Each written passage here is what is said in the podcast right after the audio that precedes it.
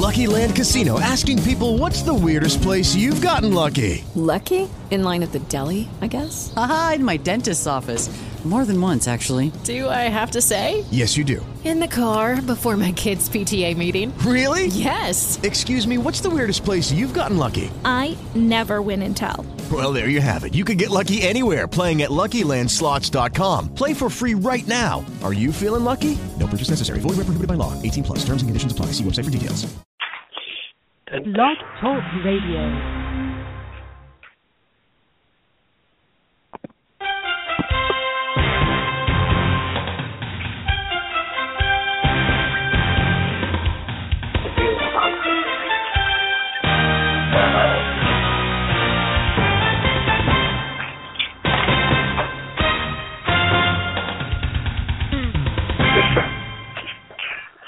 Welcome, welcome, welcome, everybody, to another live edition of the Direct Snap.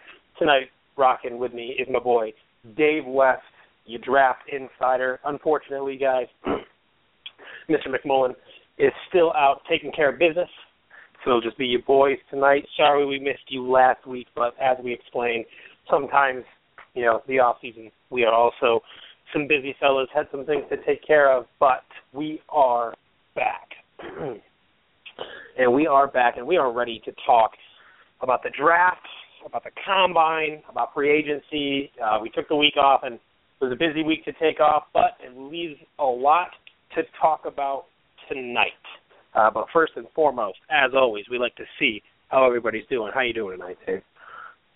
I'm doing wonderful. It's a wonderful night. Uh, you know, it's been a really good week. The combine was great.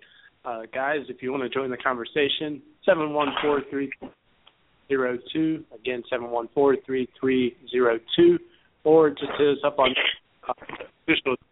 Send us a question. Um, this is Joe and I's cup. Um, you know, pretty much our best material um, for the year. I mean, the Direct Snap has great stuff, but you know, you're getting prime, grade A steaks right here on the Direct Snap with draft coverage. So Absolutely, my brother. I cannot agree with you more. And uh, it's been, as I said, it's been an interesting week, Dave. Um, we went through the NFL Combine. Um, we have finished the NFL Combine, and as always, there are some guys who impress, some guys who don't impress, some guys whose stock soars, some fall, some dramatically tumble a couple of times you'll get a few of those. Where did that guy come from? And that's what we love about the combine. But this year was i and dave i feel that you will definitely agree with me in this. This year was a little different.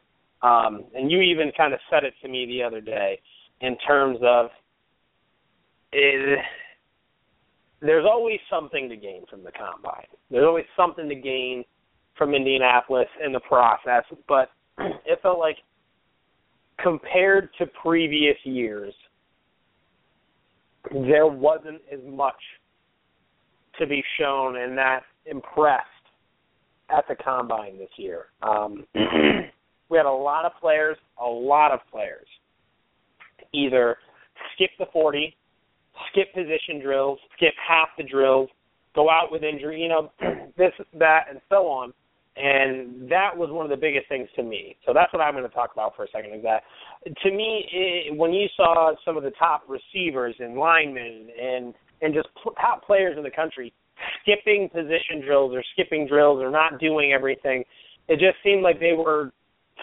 honestly more than anything protecting themselves.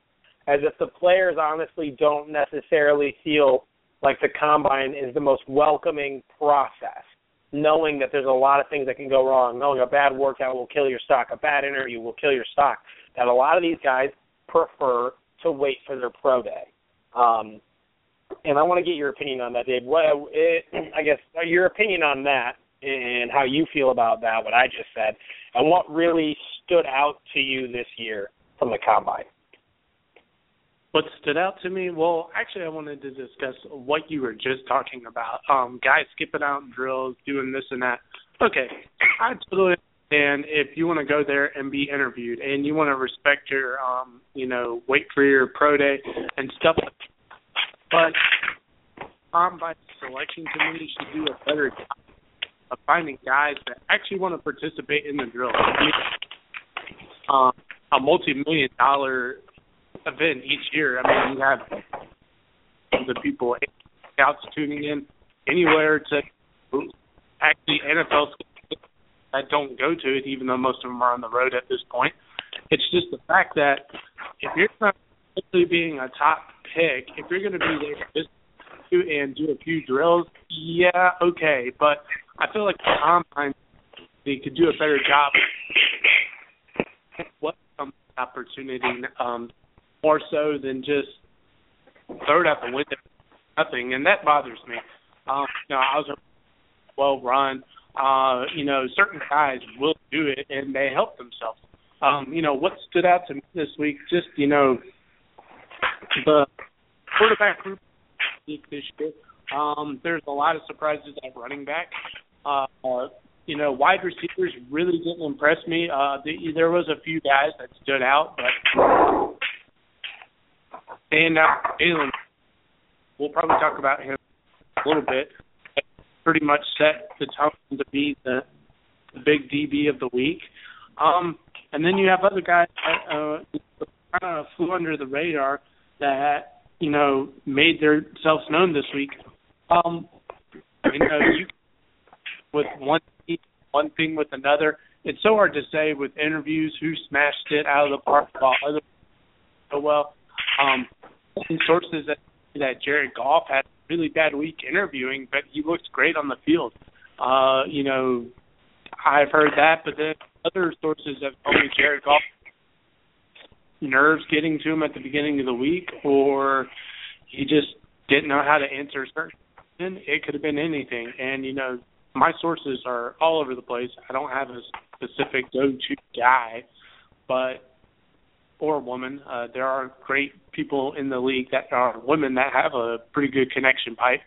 But what stood out to me this week is that there wasn't, to me, and Joe, I'm putting this at um, you, and you know, thinking about it.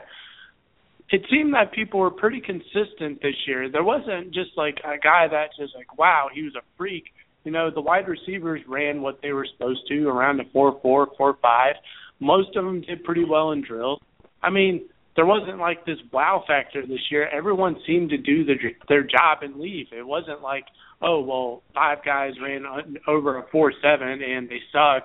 No, most of the receivers ran around four four, four five this year. There's a few guys under that were expected to run like Kobe Leasby from TCU track star. He ran a four three one. That was actually a little bit slower than some people anticipated. They said he might contend with the actual combine 40 record set by Chris Johnson and unofficially Bo Jackson back in the day. Um, yeah, I'll go there. I'll say Bo Jackson, but uh, you know, talk to me, Joe. I really think that this year people are consistent. It's like I, colleges are more with what they need to do. Trainers know what they they're trying to get the best out of their clients, and the numbers showed there wasn't any just. Uh, you, you know what? Actually, yeah, let me take a chance here. I, I agree in terms of there was nobody that was super flashy. Um, uh, Keith Marshall, Georgia, just going to shout this out here. BPS client, Bommarito Performance Studios, guys. If you take a look at the NFL Combine um, and look at some of what were the top performers in certain drills, you will find a lot of BPS clients. Uh, for those of you who may not know or didn't catch it, uh, about a year, year and a half ago or so, we actually had uh, the owner and president of BPS, Pete Bommarito, on our show to uh, give us kind of an inside look at what it was like to train these guys, to get them ready for the draft, to get them ready for the NFL season. Um, so give him a shout, give him a look up on Facebook, Bommarito Performance Studios, BPS. Uh, they train some of the best athletes in the NFL. Uh, they are a big part of training a lot of athletes for the combine. Honestly, that's something that Pete really specializes in, and the studio specializes in, is getting guys ready for the NFL combine.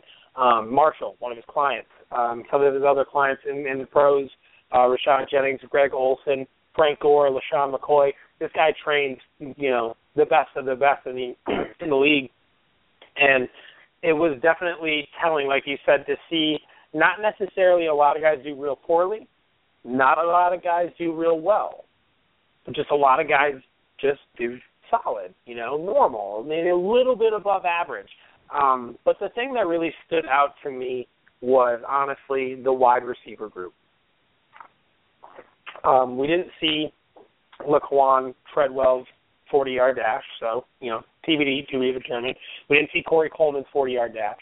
Um, we did see Michael Thomas. We did see se- several other players.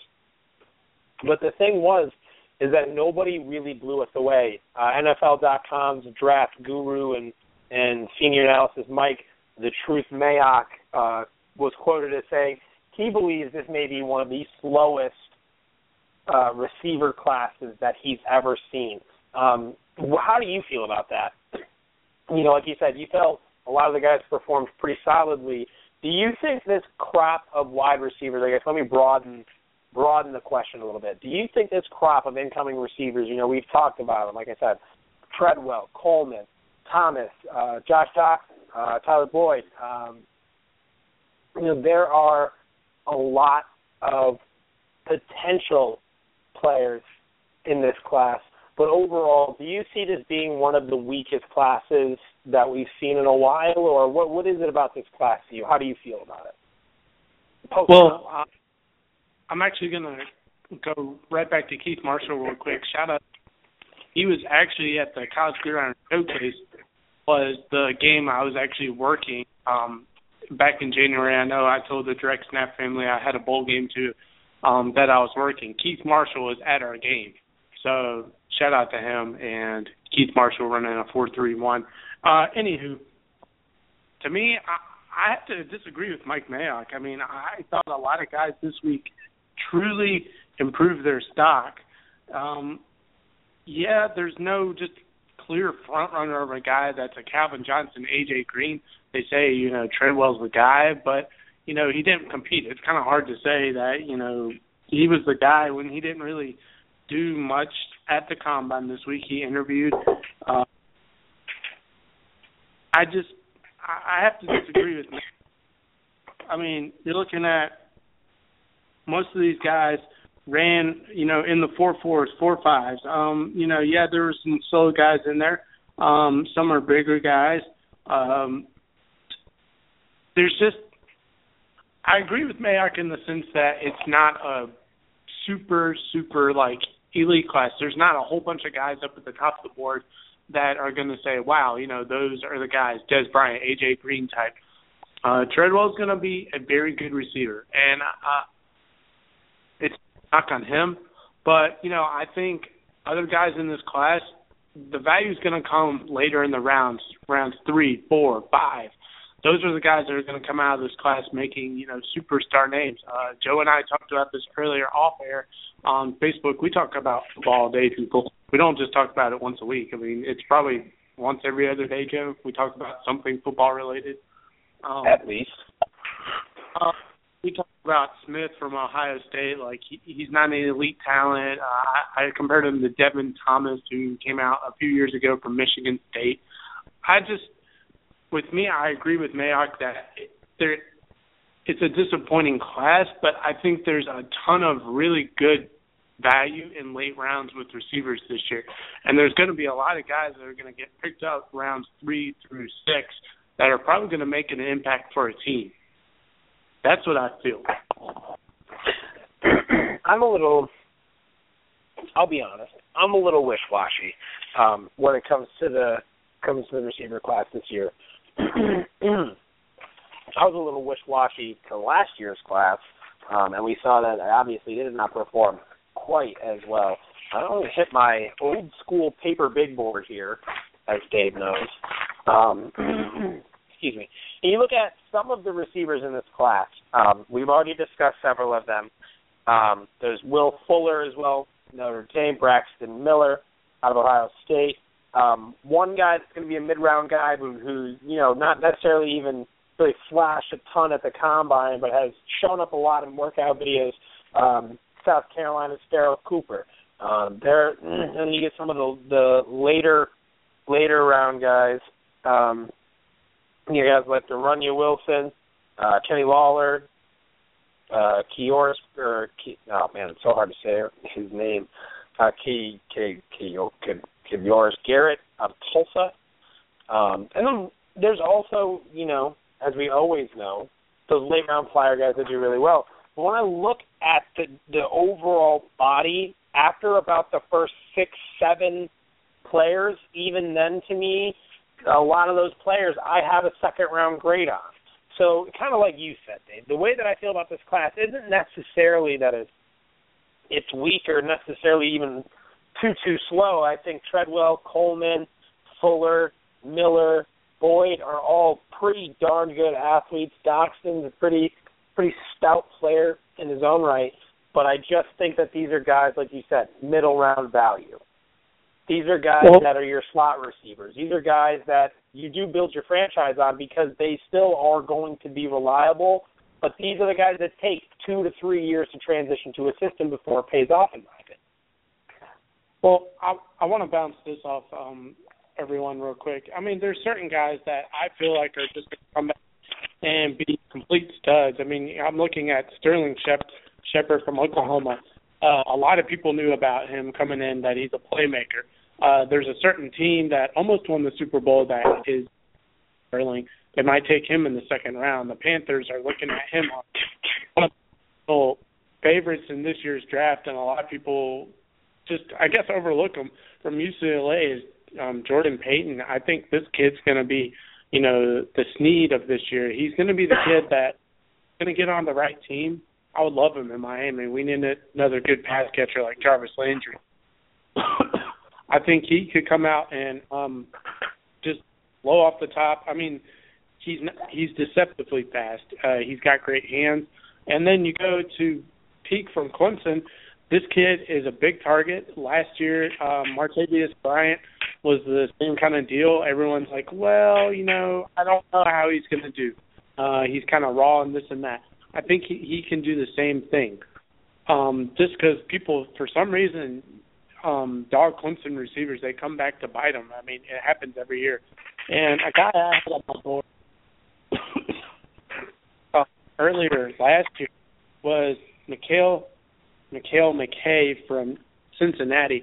Now he has a quarterback that is pretty good, but he has a lot of injury past, and he's transferred. Gunner Kiel, he'll probably come out next year. Um, he's a lot like Ryan Tannehill in some sense. Um, keep an eye out for him, but you know, Mekale four, um, a little small. Um, he's like Martavis Bryant.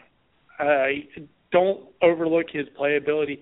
Big body, um, big hands. He he's got a huge catch radius. Uh, certain wide receiver, and even I've heard a lot of buzz even from my scouting friend just earlier who I talked to. Yes, I talked to scouts.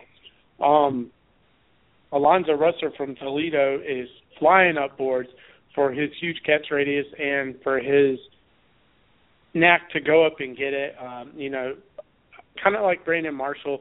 Brandon Marshall, a lot of people know that he was kind of a later pick, but he came out and he really went after it. Uh, I could see Alonzo Russell have the same effect. Now, I'm not saying he is Brandon Marshall, and I'm not comparing him to, but he has the same type of value that he he's a mid round pick that could eventually be a superstar. Um, I definitely love the um, Sterling Shepard drop, but I love those names as well because every year, every year there are always a couple of guys that get those late round flyers that you know to to to your average fan flying up boards would be you know first second round, but flying up boards for a lot of these guys is going from undrafted to being you know guys who are fifth to seventh round considerations, and that's huge. And We've seen plenty of guys, like a guy who we'll talk about a little bit later that got cut this week, and Marques Colston, who, you know, seventh round draft pick, went on to be the most productive receiver uh, in Saints history. So uh, this is the time where you see those those diamonds in the rough, those guys from some smaller schools that have the ability, like you said, some of them that just have that innate ability to to go and play ball, to be a good receiver, the things like catch radius, the the fight for the 50-50 balls, that's what's important in today's NFL. But the vertical offenses, the way they are, and teams wanting to push the ball downfield so much more often, you, you just have to have it. You have to have the ability to have a guy who can go up and fight for the 50-50. Um, so I think that when you look overall at this class, though, it's not as impressive as in the last two years, and I think that's a big reason why people kind of look at it with that, oh, you know, you know that it's like the the little brother of the last few years of receiver classes, and I understand that. But like you said, there are some names, there are some guys more than people see that could be impact players coming out of this receiver class. Um, I will give a shout out and break down a little bit um, our co-host who can't be with us tonight. His favorite receiver, Charlie's favorite receiver in this class, is Laquan Treadwell out of Ole Miss. Um, six three, uh, about two fifteen ish. Um, he's you know big, but he's athletic. He's got a good catch radius. Um, he's uh he's stronger than than meets the eye. Uh, but it is interesting to see again. We talked about it. he didn't run the 40. He will um, perform at Ole Miss's Pro Day. Um, there's also potentially some questions about things that his teammate Robert Nkemdiche may or may not have said about his potential involvement in some of the activities and incidences that surrounded the program this year. Um, so there'll be some things to look at with Quan, but he's definitely one of, if not the top prospect in the receiver class. But moving on, um, Dave, the one thing that we've both agreed on in terms of being more impressive, kind of moving away from what people felt was less impressive, was the overall athleticism of the defensive line prospects this year and how deep this draft is at defensive line. You, you look at between, you know, outside and inside players in this draft, you, you realistically have at least to almost 12 potential, 14 potential first round picks just on the defensive line, just on the defensive line alone. So there's a few players that I want to get your opinion on, um, and especially after the combine and just, and just in general. Um, one of the first ones, just because of the the constant comparisons that he keeps getting but when you look at mock drafts, when you look at where he's, you know, if he was really as good as they think this guy could be, you think he'd be going a little bit higher, and that's Sheldon Rankins out of Louisville. Um, I want to get your opinion on this guy. People compare him, keep comparing him, mind you, to Aaron Donald, um, who was a high first round pick, went 10 overall to the Rams, won defensive rookie of the year, been a Pro Bowler, and honestly a a freaking stud so far in his his short career. Um, but when you look at mocks, when you look at the rankings, guys like Jarran Reed, uh, A'Shawn Robinson, those guys are higher up on the board. DeForest Buckner, you know, those type of players are way higher up than a guy like Sheldon Rankins. But if he's got this this Aaron Donald potential, then why isn't he flying up the boards? I want to get your opinion on Sheldon Rankins. You know, I, I think it's not a bad thing to compare to, and Joe and I have talked about this off air for, before. If you're going to compare someone to a person in the NFL, you better bring the facts straight. And I think it's a little bit lofty to put Aaron Donald. Aaron Donald, you could see it on tape. Um, all year, people knew Aaron Donald was a top ten guy, you know, or a top twenty guy. They knew. With this, it, it, for me, I think the value is a little bit too high. I think he has a lot of potential to be, you know, really special. But it's kind of lofty to put that kind of tag on him. I think he has a nice short area quickness is, you know, very good. But the way the closing speed Aaron Donald has is what separates him. He looks honestly like a linebacker on the defensive line, and to put him up there with Aaron Donald would be, I think, a little bit too high. Um, I haven't really gave him a straight up comparison yet, because I'm still working on all the comparisons for this draft class. That's a ton of work, people. I mean, it takes me nearly two hours to find just one person for one player comparison usually. Um, just that's how I do it. I take my time to look at it. To put it Aaron Donald this quick is a little premature. Aaron Donald was a rare talent, and you don't see guys move like Aaron Donald. That's what I feel.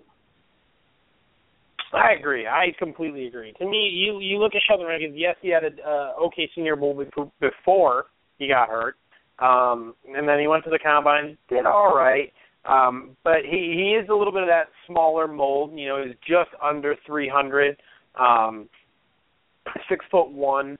He he can be disruptive, but I just don't see him being as disruptive as an Aaron Donald type figure. I think that you know when he gets to the NFL, he he's got it like you said. Not many interior linemen can move like Aaron Donald can move. He takes the lack of size necessarily to play against, even though he is you know a, a well built lineman.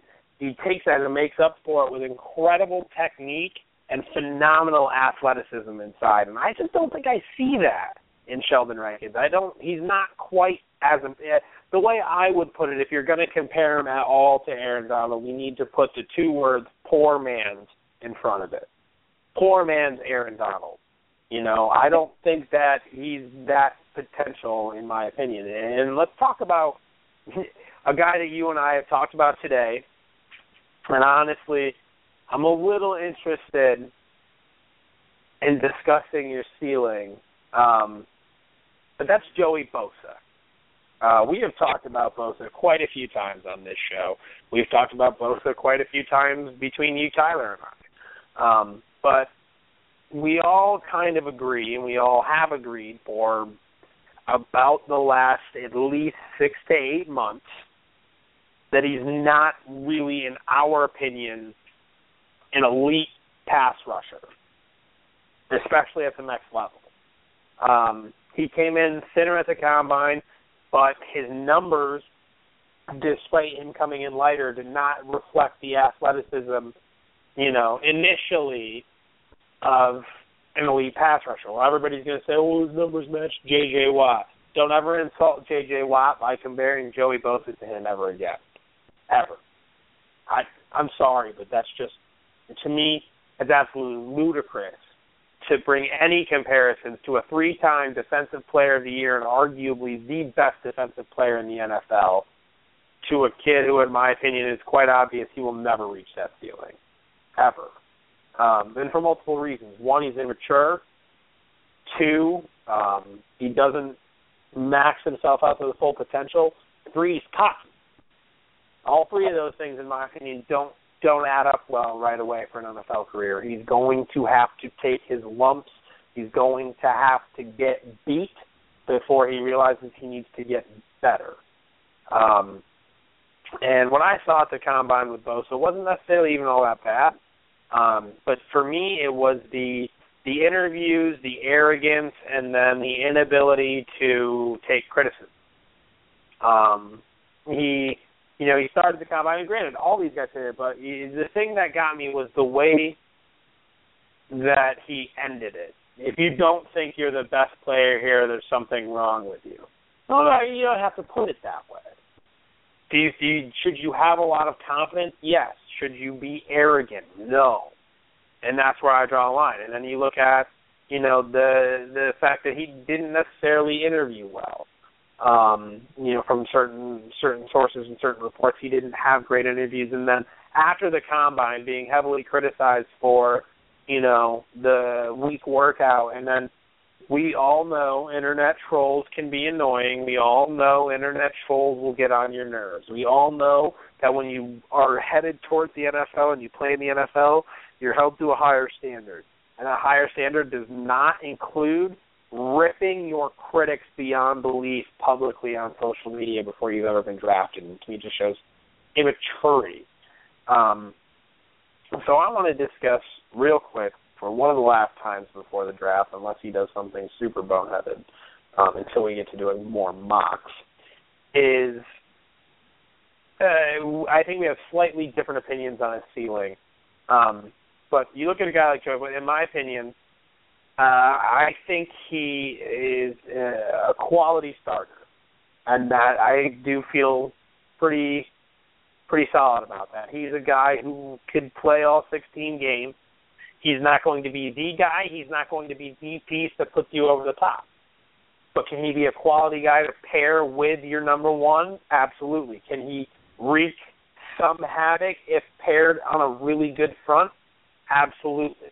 But I always think he'll be that second, third, fourth pass rushing option. Um, so that being said, I I look at Joey Bosa, um, and I see. I, it's so hard for me, honestly. I, I honestly feel like he's the type of guy. You know, we said it before. I see four to six sacks a year.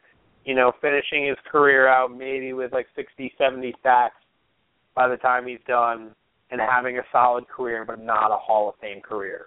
Um, like you said, I haven't really put a player per, uh, player comparison quite yet on this guy. Um, but that's just the way that I see it. So I see his ceiling just not not a Hall of Famer, not a guy who's going to register in the top 20, 25 in sacks. He's going to be just another, you know, decent average 10-year starter. Um, but kind of what you said earlier was, was interesting to me, and I kind of want to reflect on that. Is uh, how do you feel about Bosa? How do you feel about his his stock coming out of the combine and how you feel he his, his ceiling could translate into the NFL. Like, what do you feel his ceiling is? Well, it, he definitely had an interesting week, and um, just for draft picks, uh, inside info: the Browns, Cowboys, Ravens, Saints, Titans, and I want to say the Bucs met with Joey Bosa at the combine. Uh, you heard it here on the snap. Um, you know, I think his ceiling, just as top point, and I totally agree with most of your points. Uh, the immaturity, um, the lack of, you know, just um. I think if he can get past some of these things and really sit down and be a humble guy, I think he can be just like at at a max now. He'll never reach J.J. Watt. I'm sorry, everyone that compares him to J.J. Watt. It's unrealistic. J.J. is a different animal. His work ethic is totally different than Joey Bosa. And you didn't hear about J.J. Watt coming out of college. J.J. Watt was just he was gifted, but people just I mean Texans got a steal where they got him at. Uh, but Joey Bosa, his ceiling can be Jared Allen. He will be effective. He will do his work. He might be relentless, and Jared Allen did what he did. Hate to white guys to white guys, but it fits. I think he his ceiling can do that. But a guy I really like him at, he's a guy that is right up the line that you talked about, um, Joe. Just a kind of a guy that was known. He got the job done, but he maybe he only had 58 career sacks, uh, a lot of strip um, sacks. He was a fifth round pick. A lot of people don't know that, but um, I think he mainly compares to Aaron Kampman that played for the Jaguars Green Bay Packers. Um, he had two Pro Bowls. I think Joey Bosa fits that perfectly. It's not a knock on Bosa. Um, you know, Joey at the combine, he weighed in at I believe hold on. I think two seventy, six five, something up that line. Kampman was about the same size by the time he retired. I think they have both about the same ability. I liked Aaron Kampman. He wasn't an elite player, but he was well known. I mean, teams had the game plan against him. Joey Bosa is going to bring the same thing, but I think his value ultimately determines either if he's going to be on a four-three team or a three-four team, because that is a whole different ballgame. Uh, three-four guys are pass rushers are so hard to find. It it's unreal. But being his handed in the four three, I think the Cowboys might take a stab at him, considering they've had a lot of troubles with some of their pass rushers. He might be there, but I'll we'll, we'll probably talk about the Cowboys in just a little bit. That's what I feel though.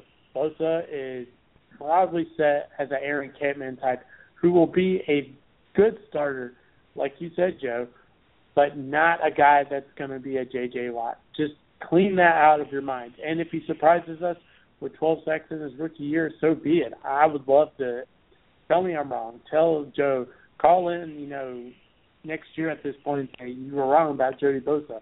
Joe and I will both say, hey, you know, you're right. You know, we got it wrong. No one gets it right every year, but Joe and I both firmly believe Joey Bosa will be a decent to good starter in the NFL. Aaron Kampman, a guy that made an impact, but wasn't just known across the league as a ferocious J.J. Watt type.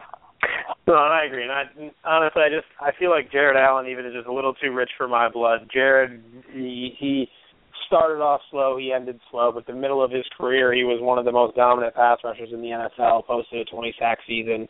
Um, he's he's ninth all time NFL in sacks, and I don't think Joey Bosa will ever sniff that. Um, but honestly, didn't even really think of that. But an Aaron Kampman comparison is honestly almost perfect. Like like literally is. Uh, not you know not too big, not too small. He's a decent sized you know linebackers, almost ish size lineman. Who, if you put his hand in the dirt, he'll be all right, and he may be eventually one day able to transition to playing, you know, standing up like Kampman did towards the end of his career.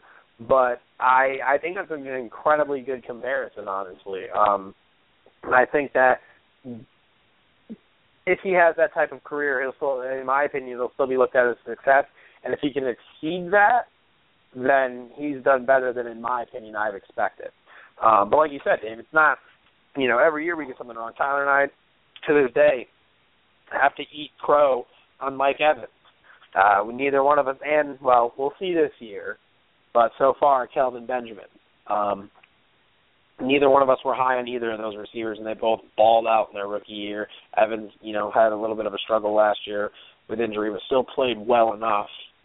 Um, but if you want to call in and tell us we're wrong now, or call in and talk about the draft, the combine, or what we're going to be discussing soon, in uh, the NFL off season, give us a shout 714-333-3302. or you can give us a shout on Facebook, facebook.com backslash the official direct snap, or give us a shout on Twitter at direct underscore snap. Um, but Dave, one more defensive lineman uh, that I want to talk about before we hit the linebackers and secondary real quick and then move on. Um, and that is uh, Robert Nkemdiche. Um, he he did not have a good combine. Um, workout wise, solid workout. Proved that he physically is every bit the player we expected him to be. Um, in every other department, though, he pretty much bombed. Um, terrible interviews. Uh, he essentially threw a lot of question marks at potential number one overall pick and former teammate Laremy Tunsil um, about the December incident where he fell out of the hotel window and there was marijuana involved, uh, saying simply that Laremy was present and at that party or at that event or what have you, uh, social gathering, um, and that words and murmurs have come out that he actually just really had very, very poor interviews, and that there's there are rumors that he threw not just Laremy but several Ole Miss teammates under the bus, essentially in an attempt to refuse to take responsibility um, for the events that occurred in that time frame. Um, and with that being said, a lot of people have come out, especially today, came out and said that that Nkemdiche could suffer from a Randy Gregory esque fall in the draft in April. Um, and I want to get your opinion on that. Do you think um, a lot of us you know, especially when it came down to it, you know, Gregory was looked at as a top five, top ten talent as well, just like Nkemdiche wasn't everything. Um, similar issues related to marijuana um, and just substance abuse, et cetera, and being immature. Do you think that Nkemdiche could suffer a fall into the second round? Um, and do you think he really, at this point, has any good chance to repair his image before the draft? Not only will he fall into the second round, um, word on the wise today. This is from Matt Miller. I talked to him earlier today. Matt Miller, Bleacher Report. Everyone knows him as the um, NFL draft guy of you know the people. You know, there's a lot of people out there that are the draft people, but you know Matt Miller's kind of the draft folk for people. I talked to him earlier and a few others, not only did Robert Nkemdiche just destroy his first round status, if any chance he had one, but also that teams are completely removing him off their board. And if you don't understand what I mean, I'll put this in simple English. Um, that NFL teams have a huge big board. Every position has a ranking. It could be any small school guy from Larry Butler. He could be above Kendall Brothers, or you know, so on and so forth. Each team ranks a guy according to how they feel. And if you get completely taken off their big board, you're up the creek without a paddle, and that's probably the worst thing that can happen to you as an NFL prospect. Will he tumble? Yes, I think so. A lot of people are going to be scared of these character issues, um, especially with the the revealing got in the last five years of Randy Gregory, Johnny Manziel, Aaron Hernandez. Yes, I brought up Aaron Hernandez's name. That's been quite a while since anyone even said his name. But just to go back to the fact that character issues are becoming more more serious. Nkemdiche could go anywhere from the last of the first round to all the way to last with um Collins. I mean, the kid was talented. Get out. Teams one he was somewhat charged with, you know, it scared everyone away completely. He went undrafted to the Cowboys, and this is a little bit of play. If if on a if legal and I know that it's starting to become legalized,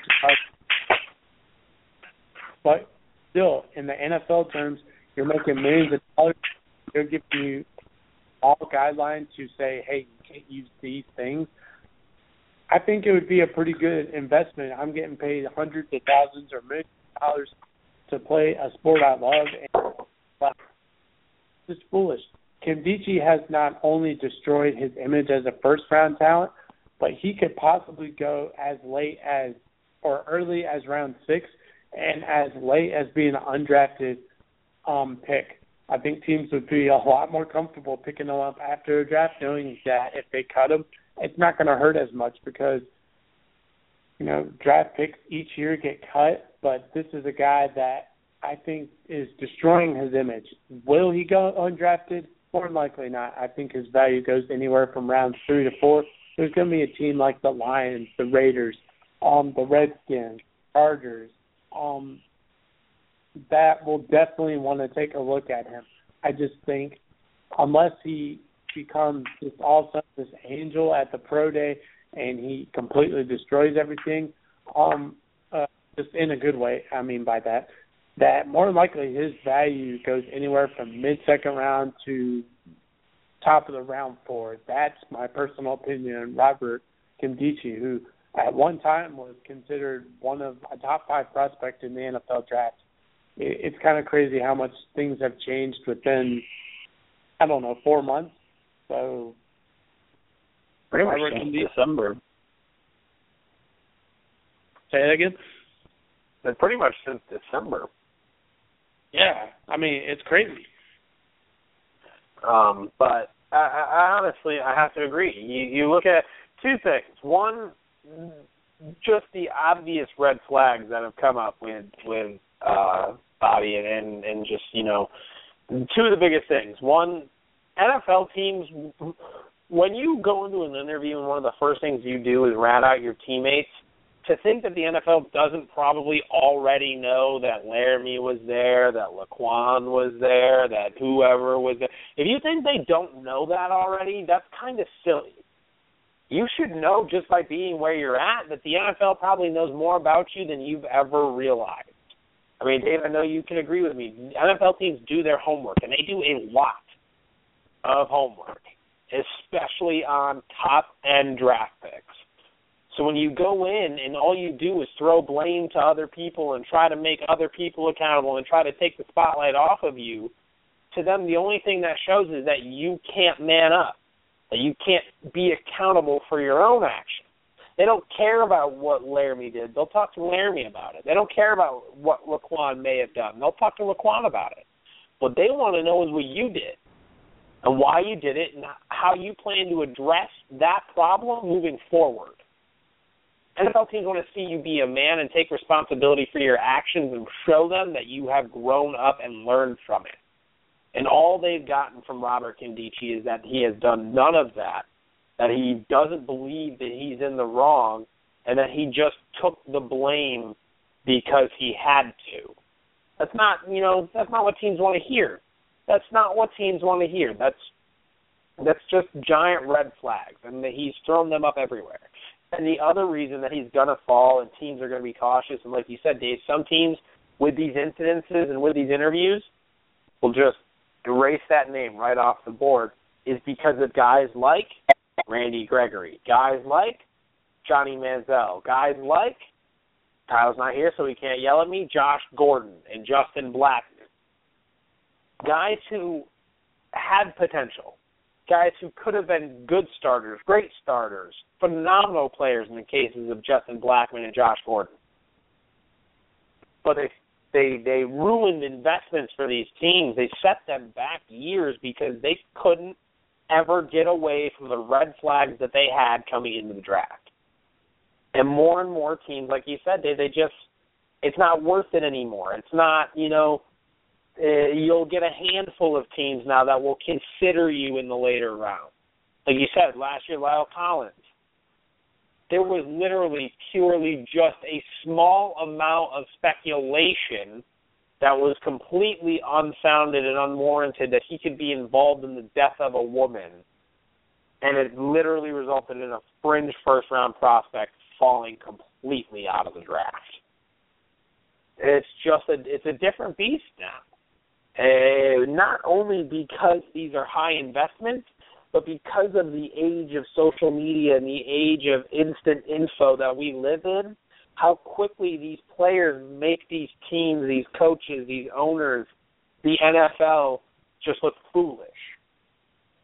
And, you know, that's just not something that they really want to deal with. That's not something, you know, nobody, no team, no owner wants some player to go and completely misrepresent their franchise because they can't stay out of trouble. Um, so I, I I agree, man. I it's sad to see a guy who had so much potential really honestly just kind of blow it um in the last like you said about the last 3 to 4 months. But I just don't know if he at this point has enough time to repair any of that image. Um so it'll be interesting to see heading into, you know, the last uh month month and a half uh before the draft. Um but moving on, there's not a ton to talk about in terms of linebackers. Um, now, well, let me correct that. There's always a lot to talk about about the combine. There's freaking a ton of players, um, but obviously Jalen Smith didn't participate. Um, but we'll talk about him in a second in terms of some of the revelations. Um, but two two guys um, at linebacker that really really showed up um, one being, and I want to get your opinion on whether or not you feel um, he's really a first round prospect, is Ohio State linebacker Darron Lee. Um, he had a great combine in terms of numbers, very athletic. Um, here's my thing: he had great combine as a linebacker at 230 pounds. You cannot play linebacker at 230 pounds in the NFL. You can play like a box safety linebacker idea, and I can understand that to a degree, but I don't know how much I see that with him, but he is phenomenally athletic, so it could happen.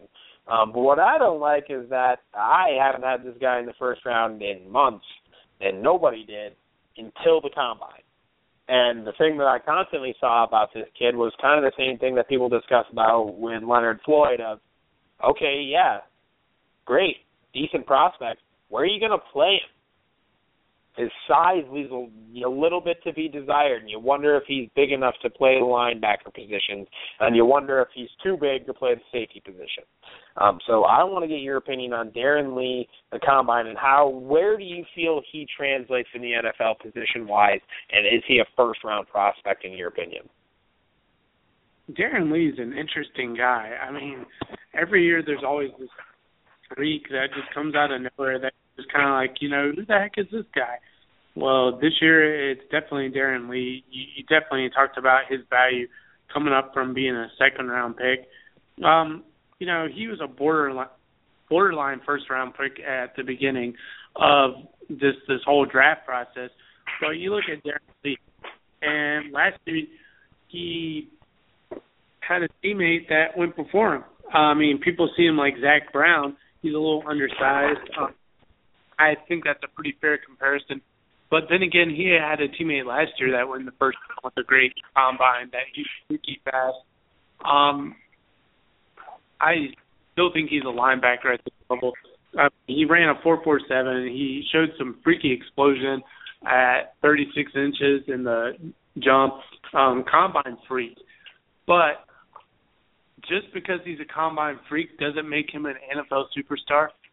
This should gauge his athleticism. And obviously, Darron Lee has it. I think he can improve his stock even more. Don't be surprised if a team takes him in the top 15. Yes, I said it. Um, because, as I've said before, teams are still looking at freaky combine number as an indicator that he's going to be a freaky player. That's failed logic, but Lee helped help from being border borderline first round pick now to the point where he honestly top fifteen. That's how crazy it is. You know, Ryan Shazier, like I said last year, Ryan Shazier um, was fast. He was quick. He was freaky, and he went pretty. High. You know, he's to have to be, get a little bit bigger, and he's to have to get in the perfect scheme. Because if he gets in a scheme that doesn't fit him, you will not out him probably for a while. But if he gets in the right team and is a piece with some other good linebackers, I would love to see him in um the Vikings, but I think the Vikings have their eyes on Cody Whitehair. Um, that's different. But I think his value has not only increased to the first round, but he might go top fifteen. Do you think a team like the Saints would consider him at twelve? Say that again. Do you think a team like the Saints would consider him at twelve? Yeah, definitely. I, last year they picked some guys that were athletically really good, active. You know, I think that would be a very good team for him. I think the Falcons might look at him. Um, the Falcons let go of some guys. Uh, you know, even a team such as the St. Louis Rams. I mean, they just let go of James Laurinaitis um, last week. Uh, we haven't talked about it yet, but just teams that would want an instinctively quick linebacker, one with the quick hitch. Um, I think that he can really do it. Um, you know, he had ten different accolades around college football, which is a ton, but Ohio State keeps putting out these athletic linebackers, and I think he's another one that he's not Ryan Shazier. Ryan Shazier is a lot range, has more range, which by range I mean that he can move across the field better. Lee, I think, is going to be a downhill linebacker that would be effective, shooting the gap and bringing down the ball carrier in the backfield. Compared to Shazier, is a guy that's going to make plays all over the field. Very nice. I like. I just, I would like to see him at at least five, ten pounds, at least. Bulk up just a little bit. What wide receivers and running backs have never been bigger, um, and at that size, he is a little bit at risk to not being you know, able to wrap up some of these bigger guys and bigger athletic tight ends. But I still, you know, I agree with you. I could see a team going that high on him. Um, but I still have him, in my opinion, um, towards the end of the first round in terms of value, just because of other positions and how good this draft is defensively. Um, but one guy, Dave, that didn't even work out at the linebacker position, um, but really, really just has seemed to blow up. Part of it's due to phenomenal interviews and people just going, well, he can't work out, so I guess we'll just continue to look at his tape, and then they just remember why they fell in love with the kid in the first place. Is Myles Jack, uh, linebacker UCLA? Um, you know, there was a report uh, that NFL teams felt he could legitimately play five different positions in the NFL. Um, if I had to make any guess, in my opinion, you're saying three linebacker position, safety, and running back, like you did in college. Because otherwise, I'm not sure what the other two would be if you're just saying linebacker, safety, and position running back. Um, but his athleticism is duly noted. He will work out at his pro day, despite you know him not working out at the combine because of the injury.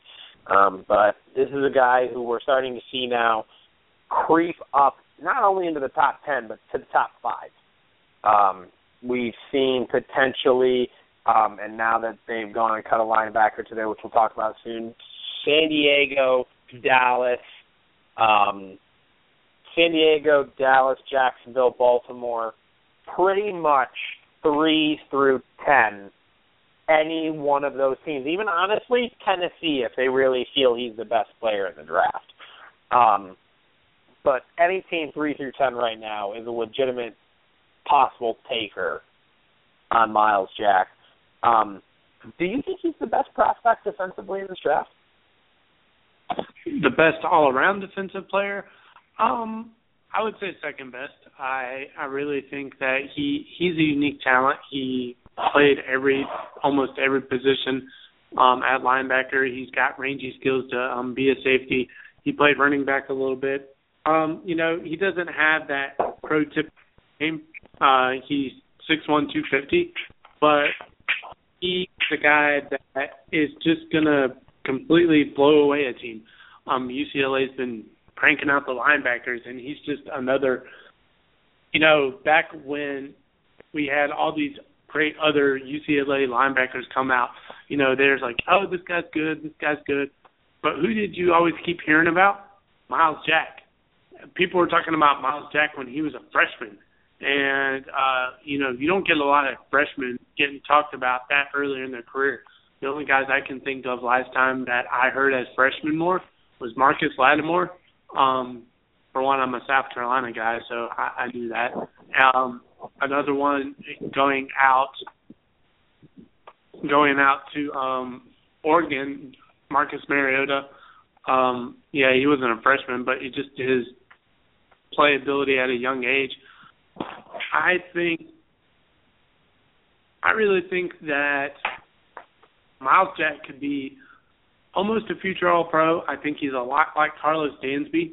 Um, instinctively, a very good football player. He's not as big as Dansby, but I think Myles Jack is a guy that if anyone drafts him in the top ten, they're getting a guy as long if he stays healthy, and I think he will be. I mean, he only tore his meniscus, which um that yeah, it does hurt. Um I slightly tore my meniscus probably a few years ago and still played on most of it. But you know, the kid was definitely going to come out this year. You're looking at a future guy that could be a Pro Bowler, a guy like like Karlos Dansby. To me, people will have him as NaVorro Bowman, Patrick Willis, wherever you want to go with it. Um, he's a pretty doggone good player, and behind Jalen Ramsey being yes, I've uh, Jalen Ramsey proved everything this week to me that I didn't see before in athleticism. So sorry, sorry, Jalen, but I think that's where his value lies. He will go top ten no matter what. Even with this, I think as pro day, he's going to blow away everyone. He's going to have a great day. Even if he does a decent day, I think teams are pretty much sold on his character because that's one thing that's through the roof with him. He he's a team player, first guy, and you know he's the guy. I've seen a lot of buzz on him going anywhere from top three to top ten. He will not go past. I believe he won't go past the Miami Dolphins if he's still on the board at that point. No, I can almost. I agree with you. There's no way he makes it past Miami. Um, and honestly, I'm finding it harder and harder to believe he makes it past Jacksonville. I think even if Ronnie Stanley's there, they'll go with Myles Jack to load up on defensive players um, and address the the offensive line later on. Um, I have a hard time seeing Myles making it on the top five at this point.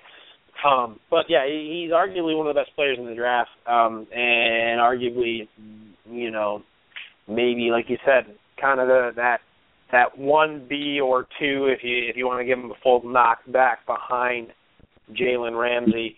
Um, but one other linebacker to discuss that I want to discuss is the other guy who didn't participate, but his stock took a hit.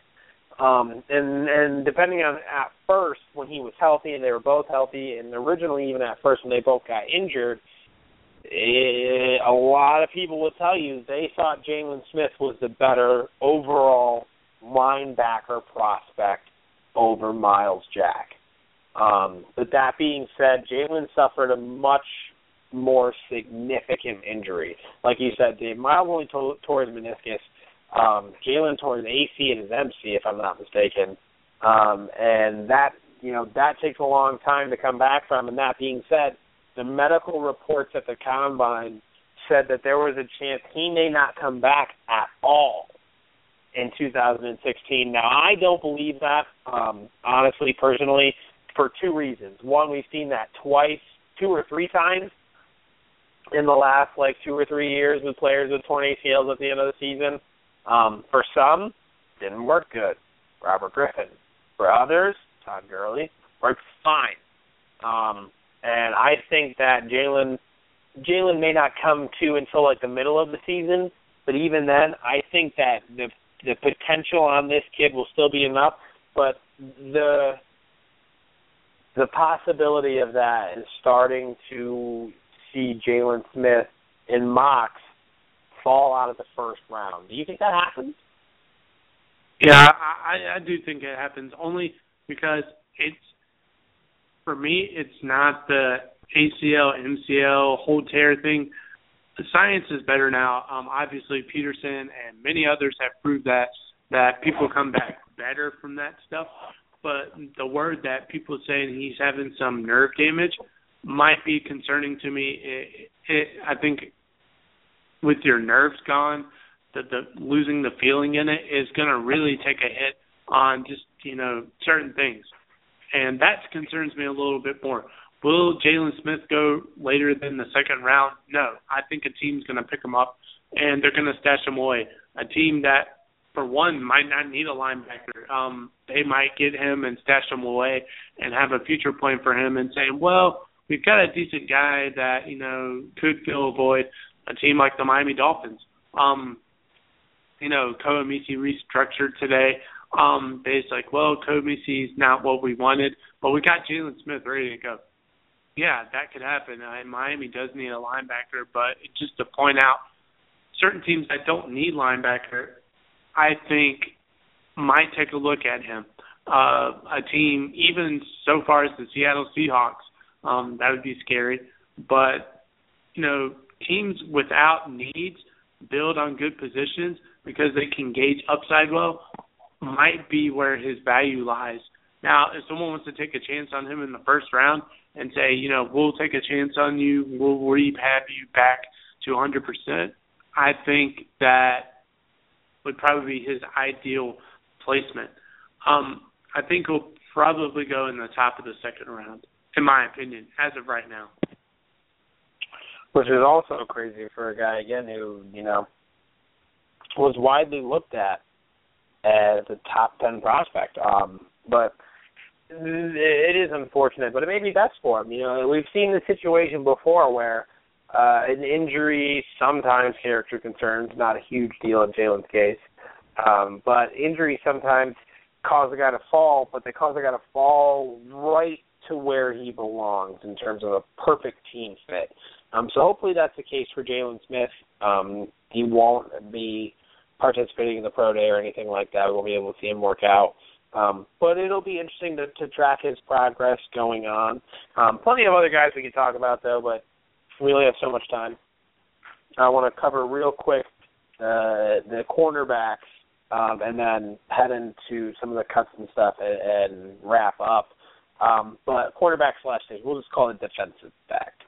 Um, but let's talk about it. Obviously, if you had to pick a winner, I don't know who you'd pick, but my winner overall in the combine and winner in the defensive back category, we just touched on it a little bit ago, Jalen Ramsey. Um, he showed up to the combine and he just absolutely flourished. He he ran a great forty. I think it was a four four two. Um, he, you know, every bit of the combine, all physical tests, he tested incredibly well, interviewed well, has a good head on his shoulders. Kind of showed that ability to be able to play corner or safety, depending on what team he goes to or how they feel about his his one-on-one skills instead of playing in space. Um, but Jalen is absolutely, honestly, in my opinion, not only locked himself as probably the best player in the draft, but may have put the Titans in a place to make history in terms of being the first safety, and I think even defensive back, selected number one overall since the AFL NFL merger. I'm pretty positive I read that stat on Bleacher Report the other day. Um, that no safety or defensive back has been taken number one overall in the draft since the merger, um, and Jalen would be the first. But there's some real buzz and real potential behind it.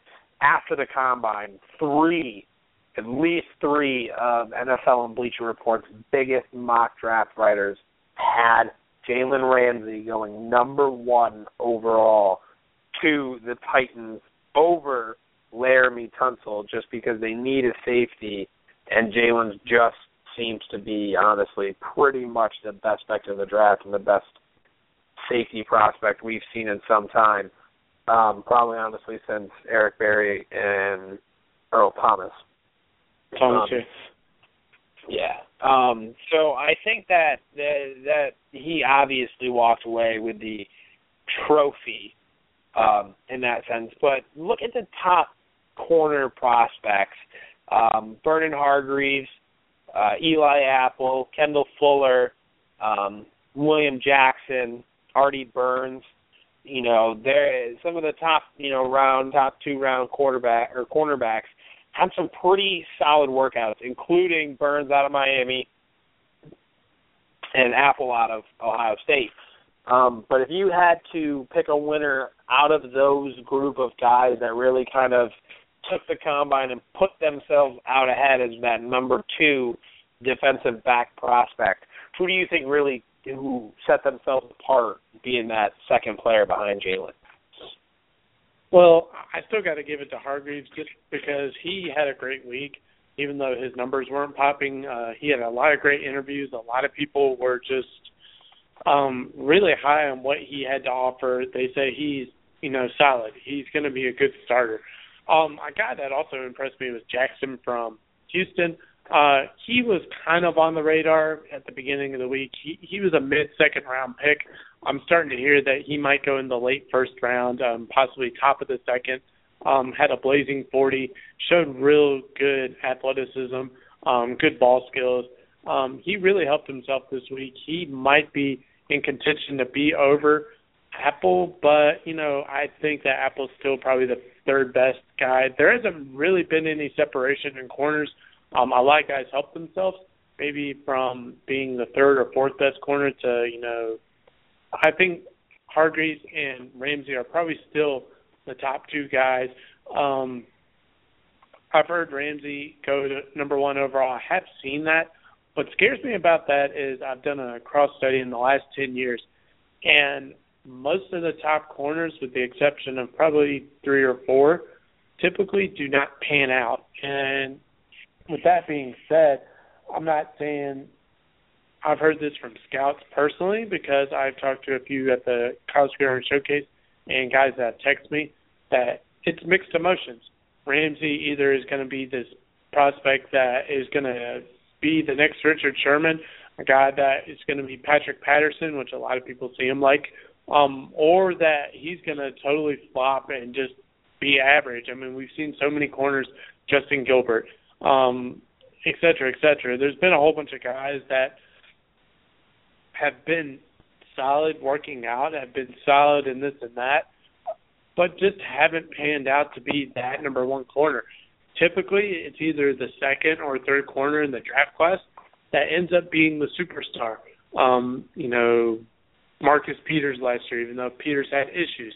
It, it just seems that the third, second or third corner is the one that usually makes the impact, not the first one that tests real well and has the freaky everything I just I've seen it, and I do follow trends. Though every draft class is unique in its own special way, it's just it's telling that history shows that the number one corner sometimes doesn't pan out to be the best guy. It's usually the second or third option. Will Ramsey be the guy? Eh, maybe. Um, should he go number one overall? Absolutely not. I I think that the Titans can do better in the the later rounds to get a guy, or even if they're unsure with Tunsil, trade down, get one of those second or third corners that could be solid for you. If Ramsey turns out to be legit, I can say just like Joey Bosa, tell me I'm wrong. I'm not a perfect scout. There's no perfect scout in the league. If there's perfect scouts in the league, it wouldn't be fair. I mean, every year there's guys that either are studs and people get them right, and there's people that miss on them. I mean, that's the natural and beauty of the business. It's a game every year. Can you figure out who's going to be the next superstar? That's it. So will Ramsey be it? We'll see. But he's not worth the number one overall to me. I like it. I like it. Uh, actually agree. I feel like Burton definitely uh, pretty much solidified himself as the number two defensive back. Alexander, Mackensie Alexander out of Clemson was unable to work out due to injury. Um, so he did not play or practice or showcase, whatever. Um, but it definitely was a very interesting um, combine. Um, and uh, I have to say, if I had to pick winners and losers, like I said, my winner was Jalen Ramsey overall. I feel like he undoubtedly, you know, set himself apart from everybody else in terms of athleticism. Uh, but if I had to choose a loser, um, hmm, it's hard. You know, I want to choose a loser based off of the athletic performances. Um, you know, a guy maybe who didn't do well or pulled a hammy or you know, and you know maybe lean towards the boats or whatever. But I have to go with Robert Nkemdiche. Um, you know, and he really just walked in, annihilated his stock, um, and it was hard to watch. Um, honestly, um, we actually one thing real quick that I wanted to know news wise before I get your winner and losers that um some other notes from the combine on the top three QBs. You know, you talked about Goff, but Paxton um, medical concerns with both knees and an AC joint in the arm. Um, and today it was reported that he could also suffer a slide because he, quote unquote, was aloof in interviews with NFL uh, executives and scouts and, and GMs and whatnot. Um, so there's a chance he could slide. Wentz came out pretty clean in terms of stock, no damage done, not a lot of increase, just kind of standing pat in Goff, like you said, um, Dave, is that you know on the field he looked good. Um, there has apparently been some murmurs about his potential interviews um, being, you know, maybe a little shaky at first. Um, but if you had to pick a winner and a loser from this year's combine, the 2016 combine, who would be your winner and loser? Well, I'm going to go and I'm going to spin this away um, just from all the hype and the top school guys. Um, and top guys in the country. Uh, if no one knows that, I'm actually an acorn hunter, which uh, acorn hunter, gem hunter, diamonds in the rough, whatever you want to call it. That's one of my specialties, and a lot of people either forget that or they know that's what I'm known for. It's not just that I'm a draft expert, which I think Joe puts me on a really high pedestal. Um, he's up there too, but uh, I think a guy that really helped me this week was from Grand Valley State was Matt Judon.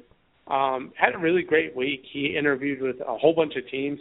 He tested real well. He ran a four seven as a defensive end, thirty reps, um, thirty five on the actual vertical. Um, just extremely productive at Grand Valley, and I think he helped himself. And Joe talked about it earlier that you know some of these guys were border draft picks. This guy, I think, helped himself not only solidify himself as a draft pick, but from probably sixth to seventh round grade, he might go late fifth round if he has another good pro day. I'm sure he'll have a pro day here in the next week or two, which that's going to be a whole new saga and an exciting one too. I think he helped himself this week a lot. And, you know, with this year being so many different pass rushers, um, guys that are in the late rounds, guys like, you know, uh I could go with Jonathan Woodard, from Central Arkansas, I could go um, Jake Payne from Shenandoah. I mean, there's a whole bunch of great pass rushers this year late in the draft. I think that Matt helped himself extremely. Like you know, it's light and day of how much he helped himself this week.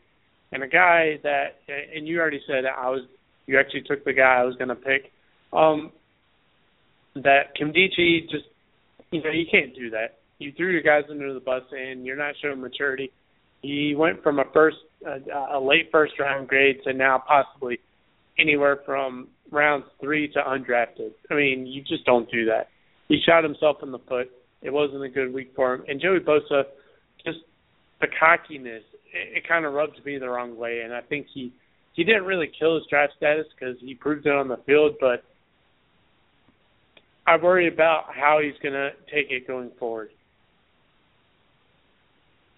Yeah, I agree. I just I I don't know. And some of the guys that hurt their stock, you really better question what the heck they were thinking coming into this. Um, it just it kind of blew me away, honestly. Um, it was an interesting combine though, but real quick, we got about 15 minutes left. Take some time to talk about some cap cuts, what it means for potentially your team as we head deeper into the NFL offseason free agency coming up soon. March 9th is that uh, ever so important day for so many teams. The start of the the official start of the league season. A lot of you know, a lot of contracts that have any guaranteed salary language take effect that day. Uh, so expect the moves just to keep on rolling in. Um, some of the things we've seen: Texans cut running back Arian Foster. Uh, that was a move that we all kind of saw coming. Um, he's been off injured. He would count a lot against the cap, and the Texans really just kind of needed to to shed their old identity and try to build a new here.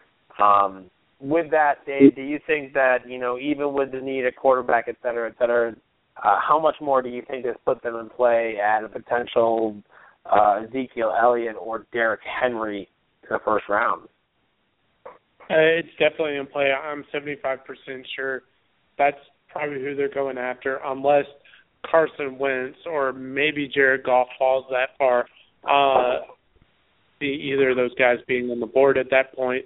Um, but I think that there's some connection points with quarterbacks in the second round um, with coach and the staff.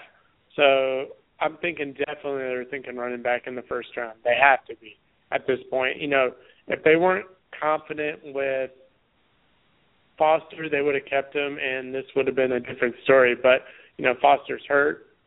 Obviously, they their running back field is pretty light. I think that Foster could be a guy that goes to Dallas, goes to Denver, but definitely the Texans are definitely probably targeting either Ezekiel Elliott or Derrick Henry in the first round this year.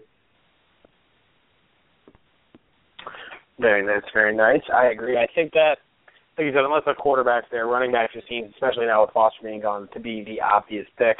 Um, Panthers cut defensive end Charles Johnson to free up some cap space. Um, they signed him to an exorbitant deal uh, right before Gettleman took over at GM, and uh, he just didn't really pan out, didn't really live up to the deal. No shocker there. The Chargers cut linebacker Vic Butler two seasons into a nearly $52 million deal. Again, though, expected after what we had seen out of him play wise the last few seasons. Um, the Jags today released Chris Clemons and Zane Beadles. The, the Ravens cut linebacker Daryl Smith. Um, trying to think of there any Mario Williams released by the Bills. Uh, like you said, Dave, we weren't able to get to it last week. St. Louis released James Laurinaitis, Chris Long, and why am I going to forget the last one? Cook. Yes, Jared, Jared Cook, Cook, the tight end Jared Cook, um, uh, and some some cap saving moves last week. Um, uh, a lot of these moves obviously made with the intention of freeing up some money. Um, for the third year in a row, as Tash pointed out, there's rumors that the Cowboys could be parting ways with cornerback Brandon Carr, uh, again in a cost-cutting move. Um, but overall, they, we saw the start, the real start of cap cuts. um, with a lot of those guys. But one of the teams that made some cuts that opened up even more space is the Jacksonville Jaguars. Um, the Jaguars now are going to walk into free agency with near seventy million dollars in in cap space. Um, that being said, where do you see the Jags heading in terms of where do you what what groups or positions or or side of the ball do you see them focusing on in free agency this year? Well, I'm just going to point this out early that I do feel like they're going to try to um, take care of their own first. Probably use about 25 to maybe 30 million dollars to get their own. Meaning that they're going to try to get some of the young playmakers longer deals to make sure that they're going to stay in Jacksonville. They don't have to worry about this. But then I feel like they've set their platform to go after certain guys like an Olivier Vernon. Yes, he was um trans um got a transition tag from the Miami Dolphins this last week, but that won't stop them. I mean, 12.2 or 12.2 million dollars isn't much to Jacksonville Jaguars. I mean, when you have 70 million dollars to throw around, I mean, you can pretty much rule the free agency. Um, they could go after a guy like Eric Weddle and pair them pair him with Jonathan Cyprien. They could go after um, a shutdown corner in the free agency the, I mean, the possibilities are endless for the Jacksonville Jaguars. I mean, they do have their quarterback, and Blake Bortles is the guy. They have their receiving core. Uh, I think I fully expect them to upgrade their secondary, um, add some pass rush, and probably still be conservative to the point, and maybe bring out Stefan Winsky or even a guy that they targeted last year. Joe and I talked about this off camera. Alex Mack was a big target from them, but Mack decided to stay in Cleveland, but um, Mack has just announced he voided the contract with the Browns, so he is officially a free agent as well. That will be a hot name for the Jacksonville Jaguars to upgrade that offensive line, keep Blake Bortles. But I, I just have a feeling that Jacksonville wants to hold on to some cash to re-sign some of their own to longer contracts to keep Blake Bortles around, Allen Hurns, Allen Robinson, et cetera, et cetera.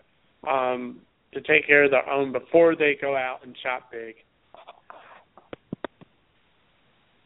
I think the Jags are are a team that are really going to try to amp up and, and Gus knows that this is a very important year. He needs to win more games. He needs to win six, seven, eight games at least this year uh, to feel comfortable about his job. And I think that you know, it, like Tyler said today, guys like Eric Weddle, uh, Olivier Vernon, um, uh, Bruce Irvin, uh, Malik Jackson if he hits free agency, uh, Alex Mack, like you said, Dave, Alex Boone. Um, there are a lot of free agents out there that are positions of need for the Jaguars. And they could undoubtedly go after. And they have the cap space to make all of it happen. Um, but like you said, there, there's some chances that they can try to be smart with this. Caldwell's been a pretty intelligent GM, and I think that he could he could like you said maybe try to lock up some of these guys to an early deal, but we also got to remember these agents. These agents these days are pretty slick. If I'm Allen Robinson's agent, I say no, no, no, no, no. You play out that rookie contract, kid, because when you're done, you're looking at like a seventy, eighty million dollar payday probably if you keep it up. Um, so it, it'll depend on on how well they can try to work some of those deals in um, with some of their own. But I think it's very, very uh, apparent that they're going to be one of the biggest spenders, along with the Oakland Raiders, who have a lot of cap space. The Bears, with nearly 50 million, I feel like they're going to be kind of active this year um, for the first time in a little while. Um, so I think it'll be fun to watch. I think free agency is going to be really crazy this year. Um, you look at uh, some of the other cuts.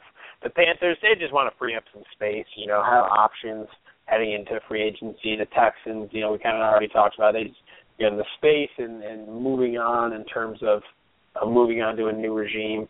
The Chargers and Butler, that was more or less not necessarily just about money, but the franchise realizing that was just a deal they never should have made.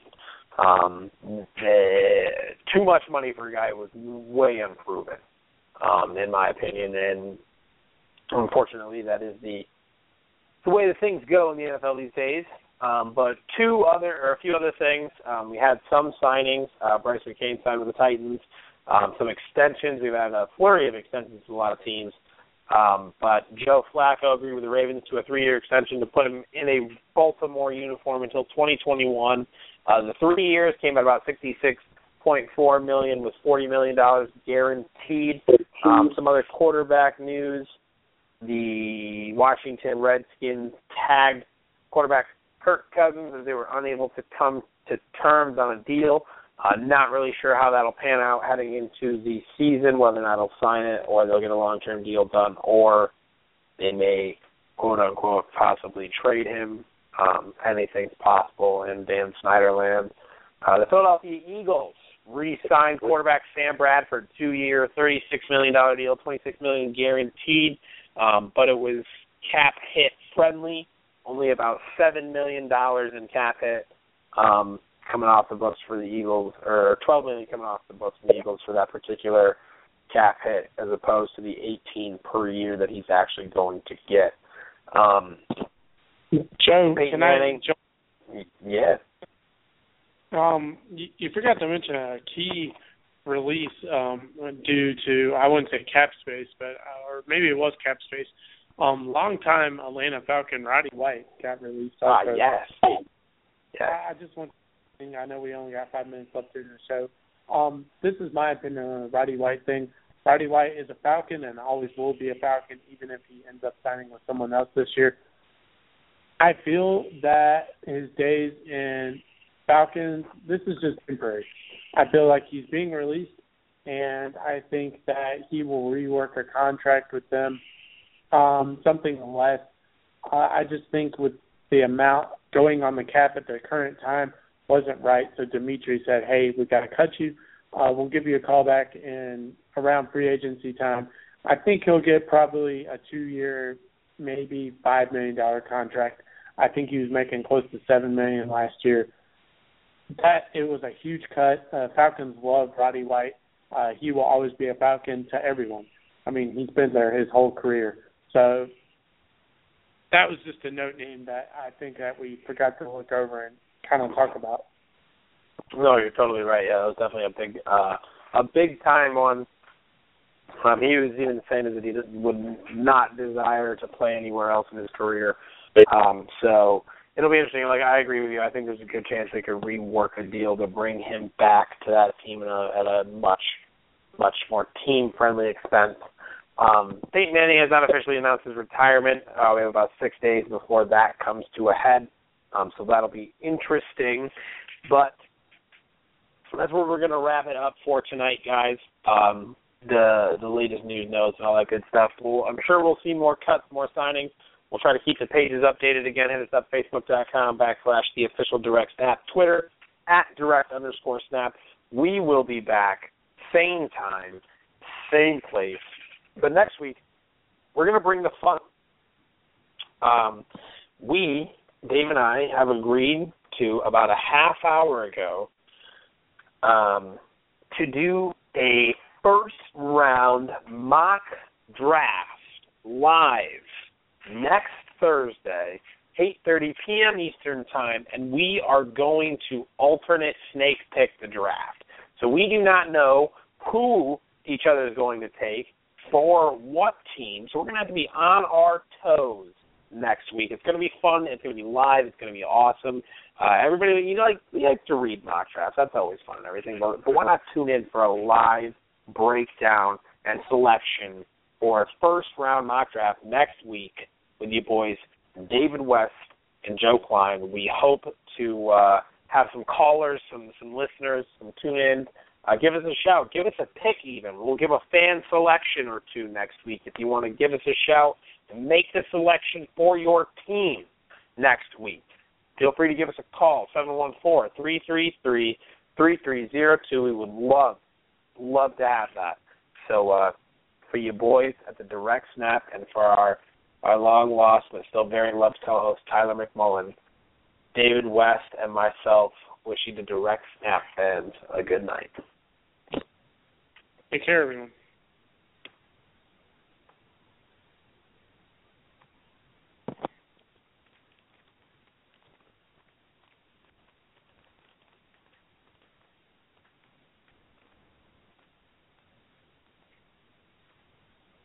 Step into the world of power, loyalty, and luck. I'm gonna make him an offer he can't refuse. With family, cannolis, and spins mean everything. Now, you wanna get mixed up in the family business. Introducing The Godfather at ChumbaCasino.com. Test your luck in the shadowy world of The Godfather slot. Someday, I will call upon you to do a service for me. Play The Godfather now at ChumbaCasino.com. Welcome to the family. VGW Group. No purchase necessary. Void where prohibited by law. See terms and conditions. 18 plus.